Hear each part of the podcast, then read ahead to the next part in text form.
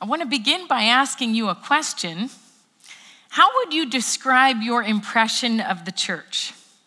Doesn't need to be this church necessarily, but in general, what word describes how you feel about the Christian church overall?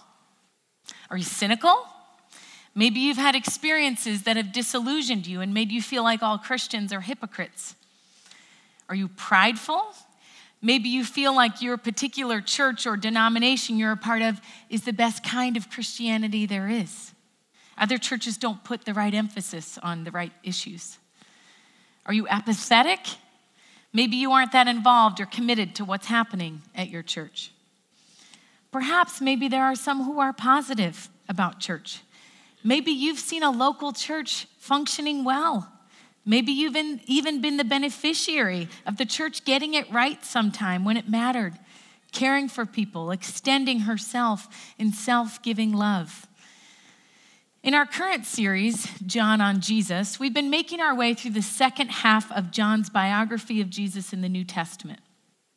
The last several weeks, we've been looking at Jesus' farewell speech to his friends from John chapters 14 to 17.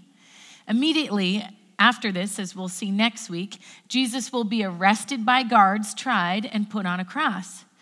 The chapter we're looking at today is the culmination of these final words. But in this chapter, Jesus isn't talking to his friends and followers.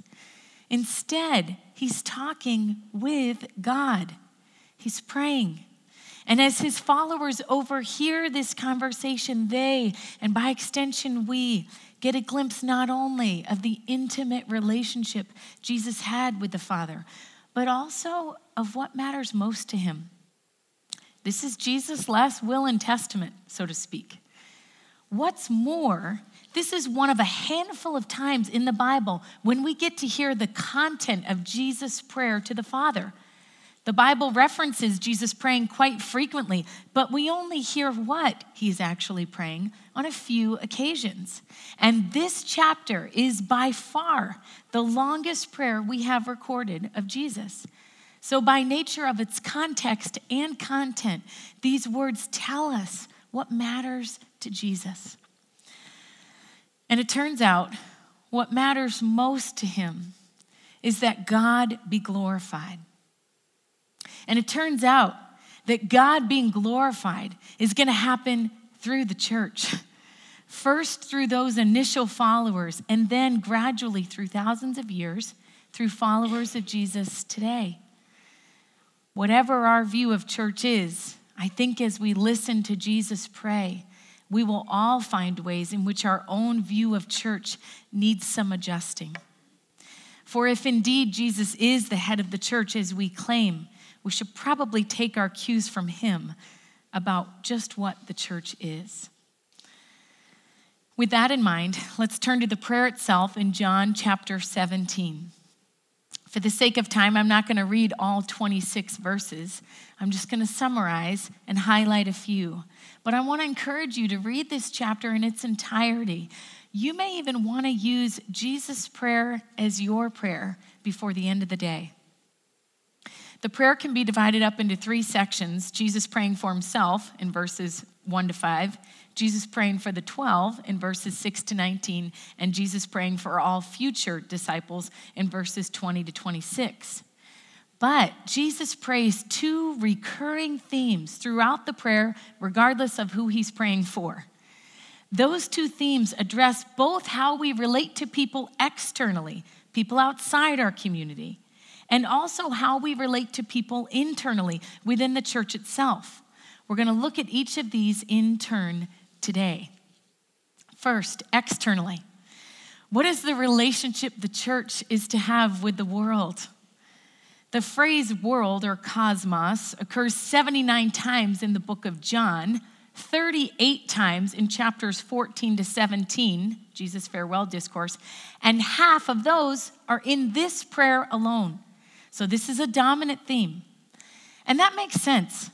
Jesus is leaving, his disciples are staying. How are they to be his people here? And the world here is not referring to a geographic location on the map. It means people who are not yet following Jesus. They may be indifferent, They may be hostile, but they don't yet claim Jesus as Lord. So, the first theme Jesus addresses in his prayer is how are we to relate to those who do not claim to follow Jesus? Now, Christians throughout the ages have wrestled with this question. Some have answered it by saying we need to be out of the world, against the world that we should be very careful about engaging with culture. In fact, culture is inherently bad, and we're better off withdrawing and surrounding ourselves only with people who agree with our Christian views. They may even cite the passage we looked at last week, John 15, 19, as the rationale for their perspective. If you belonged to the world, it would love you as its own. As it is, you do not belong to the world, but I have chosen you out of the world. Other Christians, perhaps reacting to this stance, may go the other extreme, where they emphasize being in the world. We got to be able to relate where people are, speak their language, address their concerns, maybe even lobby for their agendas. And while I applaud the effort to be relevant and accommodate to culture, sometimes these Christians become so identical with culture, they actually lose what distinguishes them from the world in the first place. Most Christians would instead agree that our calling lies somewhere in between these two extremes, what is sometimes referred to as in the world, but not of it. And that phrase actually comes from this chapter, verses 14 to 16. I have given them, the disciples, your word, and the world has hated them, for they are not of the world any more than I am of the world. My prayer is not that you take them out of the world but that you protect them from the evil one. They are not of the world, even as I am not of it. Do you see that? Jesus is praying, don't take them out, but they aren't of it either. So if you're not out, you're in.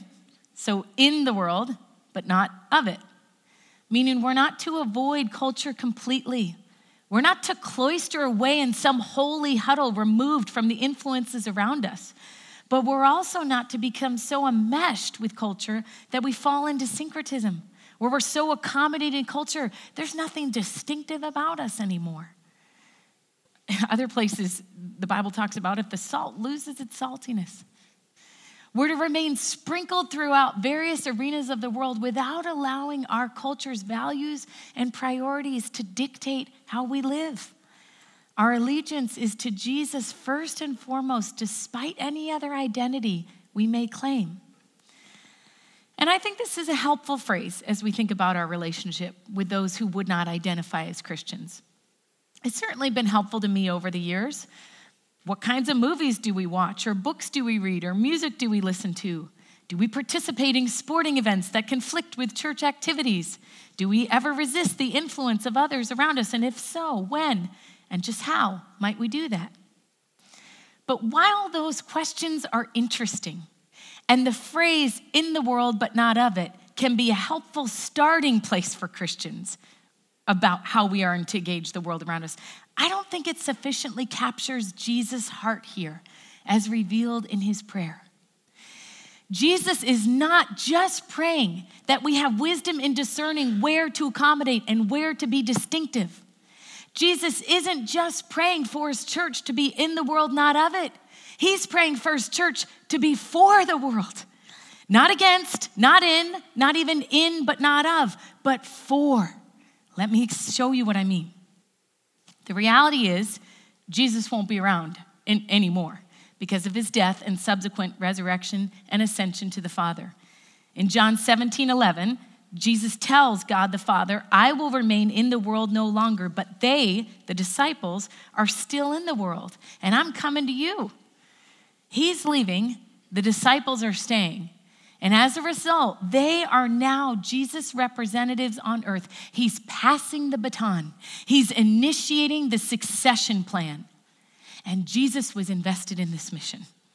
He defends just how faithful he was to this mission in verses 6 to 10. You can look at that. I've revealed you to those whom you gave me. I gave them the words you gave me. I protected them and kept them safe. And now he doesn't want all his hard work to be undone. He wants it to continue in the hands of those he is entrusting to finish the work. And what is that work? Verse 17 As you sent me into the world, I have sent them into the world. Verse 21 May they be in us so that the world may believe that you've sent me. Verse 22, 23 May they be brought to complete unity so that the world will know you sent me and have loved them. Jesus had a very clear mission from God. John tells us in the prologue of his book in John chapter 1, verse 18 no one has ever seen God, but the one and only Son, who is himself God and is in closest relationship with the Father, has made him known. Jesus' entire mission was to reveal God.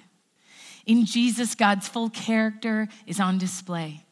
If we want to know what God is like, we look to Jesus, how he lived, taught, treated others, and most significantly, how he poured out his life as a sacrifice for us so that we might know God both now and in eternity.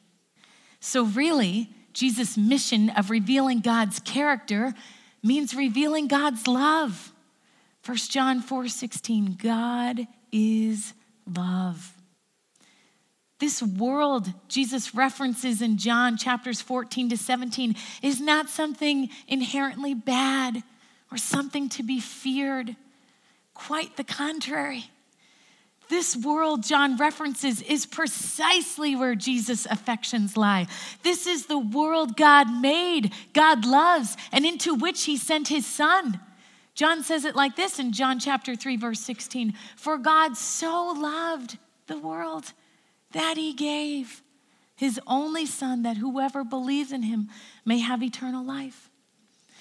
And now, Jesus, fulfilling this mission, about to go to the cross, offering his life as the culmination of his love for the world, pleads with the Father that his successors will be effective in continuing this work. And for that to happen, they must show his love. If Jesus' followers are to carry out his mission in the world, we must not only be in the world, but not of it, we must be for it. We must love it. We must, as our purpose statement aspires, love God, love others. And our God is not a grasping God, He is a giving, generous God. Philippians 2 6 to 8 describes Jesus' self giving love this way who, being in the very nature God, did not consider equality with God something to be used for his own advantage. I like other versions that say, did not consider equality with God something to be grasped. Rather, he made himself nothing, taking the very nature of a servant, being made in human likeness.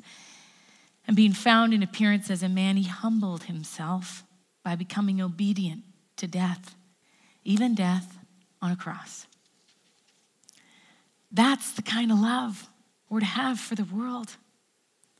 That's what we have been sent into the world to do. And if you're a follower of Jesus, that's what your mission is to extend the self giving love of God to those who do not yet know it, so that they too may come to believe in Jesus and by believing have life in his name. And this is not the job description of just pastors. We are all sent into the world to love this way and to work for the common good wherever you are. We can do this in our jobs and volunteer roles. When, as a teacher, you help a student achieve grade level in their reading ability, you are obeying Jesus' call to live for the sake of the world. When you in the medical community take the time to listen to a patient and help bring clarity to what has been disrupting their body, and as a consequence, then their relationships, you are obeying Jesus' calling to live for the sake of the world. When, as a volunteer, you sacrifice hours behind the scenes to give food or tutoring or coaching squirrely kids or encouragement to someone else who may not ever thank you you are obeying Jesus' calling to live for the sake of the world, and on and on. Beyond vocation, we can do this in our everyday relationships. Let me give you one example. Several weeks ago, I was at a neighborhood gathering with numerous families not from City Church. The conversation turned to jobs, and one woman, upon learning I was a pastor at City Church, said, Oh, I know City Church. Doesn't so and so go there? We'll call her Cheryl. Yes, I responded. Cheryl attends our church, quietly hoping the person had a favorable opinion of Cheryl. Oh, she responded in an elated tone. I just love Cheryl. She is kind and authentic and funny and generous and everything that is good about a person. Literally, those were her words. And then she proceeded to tell me the story of how she'd had a health crisis and how Cheryl had stepped in, caring for her and her family in exactly the way she needed. And she ended our conversation by saying essentially, Yeah, I don't know if I identify with the values of your church, but Cheryl, she's wonderful. Do you see the power of that?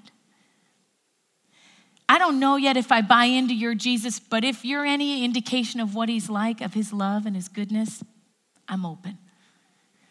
Friends, that is the power of being the church for the world. That's what Jesus prays we would be. So, for those of us who follow Jesus here, let me ask each one of us, myself included, how am I living for the sake of the world? How am I showing love to those outside the church in self giving, sacrificial ways? And we could take stock of different spheres of our lives our workplaces, our families, our hobbies, our volunteer capacities. What if instead of being known for our beliefs, we were known for our love? And what would it take for that to happen? But Jesus isn't just praying for a church that is only for the world. He's praying for a church that is for the world with one another. This love for others isn't just meant to extend to others outside the church. So, the second thing we want to look at is internal. What is the relationship the church is to have with itself, with those who are followers of Jesus? And the answer is unity. Verse 11, Father, protect them so they may be one as we are one. Verse 20, may all of them be one, Father. Verse 22, 23, may they be one as we are one, so that they may be brought to complete unity. It's easy to see why this unity in the church matters to Jesus. Verse 21, may they be one so that the world may believe you've sent me.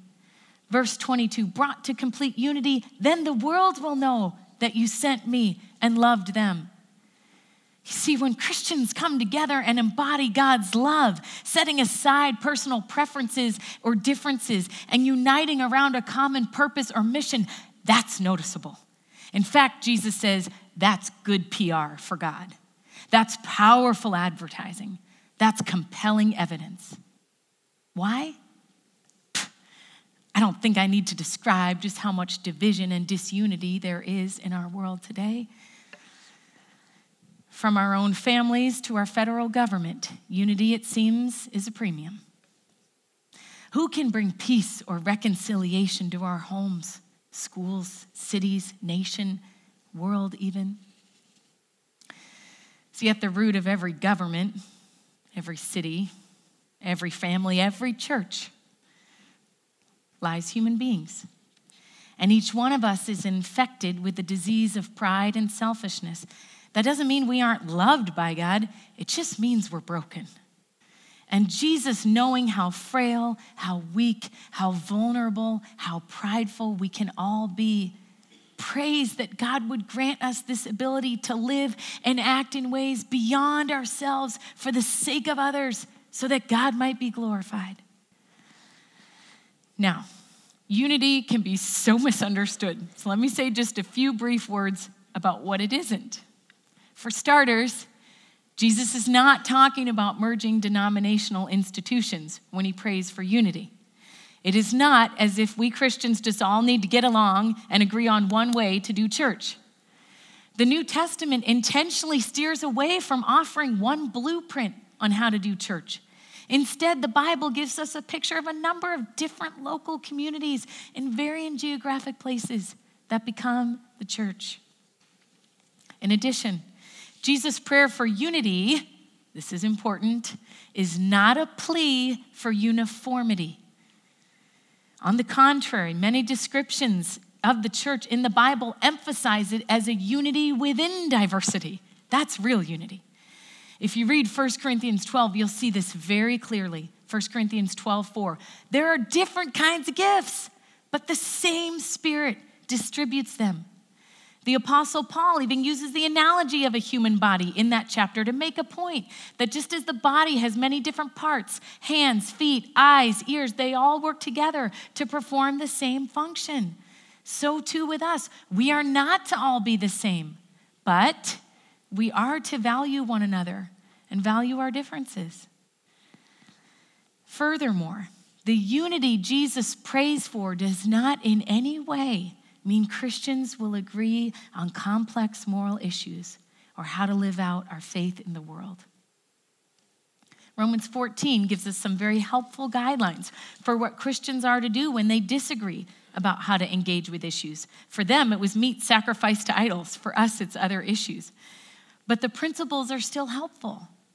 We're to become informed and then prayerfully come to a conviction. We're not to judge or treat with contempt those who may disagree.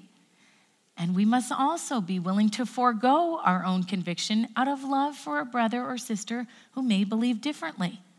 There's a lot more to it than that, and I encourage you to read that chapter. But suffice it to say, disagreement is not necessarily an indication that we have failed at unity.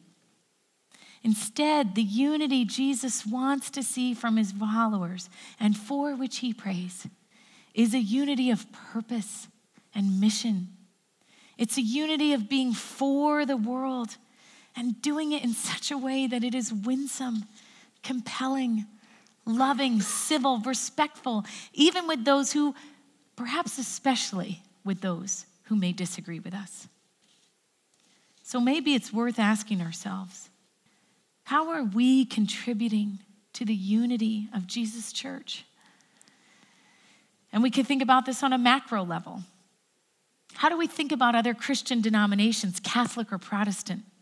Are we open to working across denominational lines to see the name of Jesus lifted up? And we could think about this on a more micro level. Churches here in Minneapolis. How do we think and speak about other churches that seek to lift up Jesus? Because it's not a competition.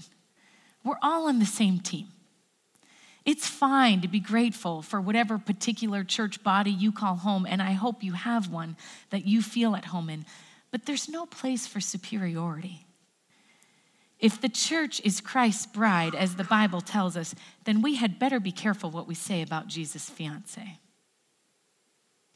And we can think about this on a personal level too. If City Church is your home, then how are we playing our part lending our gifts, our energies to contribute to the mission of God by revealing His love for the world. Is there anything we're doing that does not contribute to unity?